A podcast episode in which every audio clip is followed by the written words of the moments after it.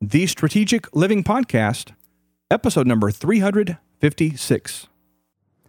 As you and I are walking out our path, as we're continuing on this journey of becoming more of what it is that God has created us to be, more likely than not, you're going to find yourself at certain thresholds where there's this temptation to pull back. There is this human nature kind of a thing where we want to retreat into what is familiar. We want to retreat into a comfort place because what is on the other side of this threshold is unknown to us. It's unfamiliar territory. And, and sometimes we can't even fully see or understand what it is we're about to step into. It takes faith, it takes confidence. And as we're walking this out, what happens is we're, we're learning more about who we are.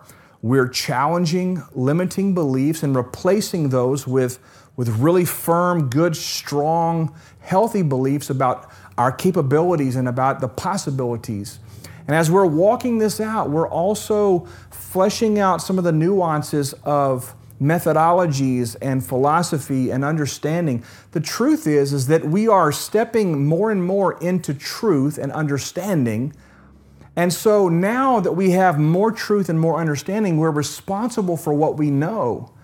And herein lies the danger.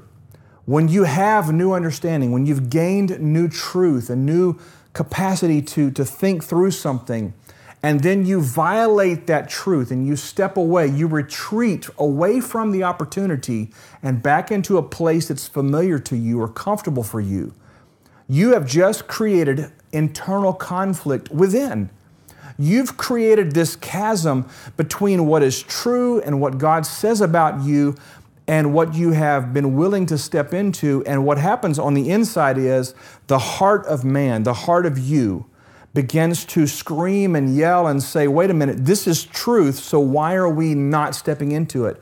And there's this tug of war, this tremendous conflict and pain and struggle that goes on internally. That pain, that struggle, that conflict has all kinds of ramifications. In fact, it can keep you up at night.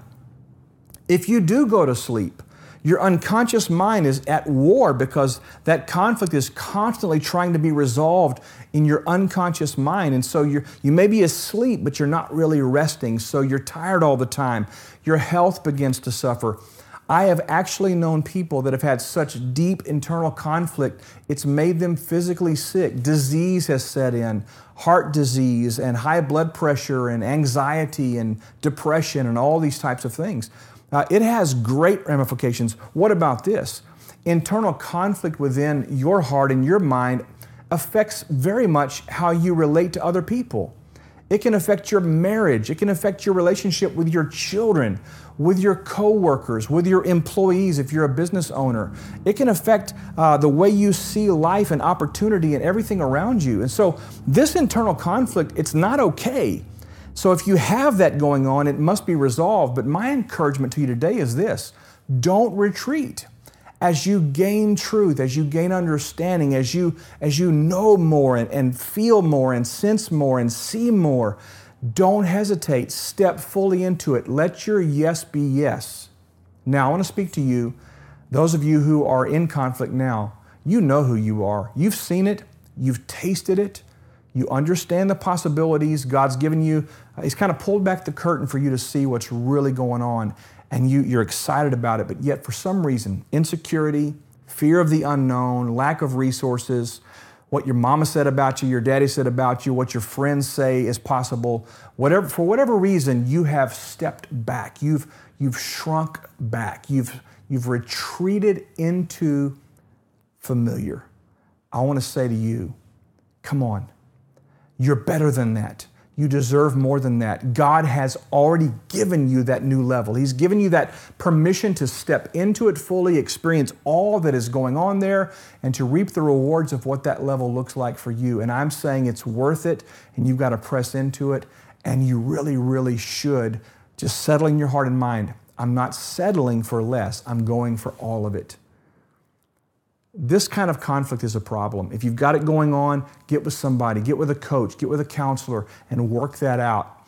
And then, as quickly as you can, as confidently as you can, you run into that next place with assurances knowing that whatever God has said is possible for you on that level, it's not only possible, it's already yours.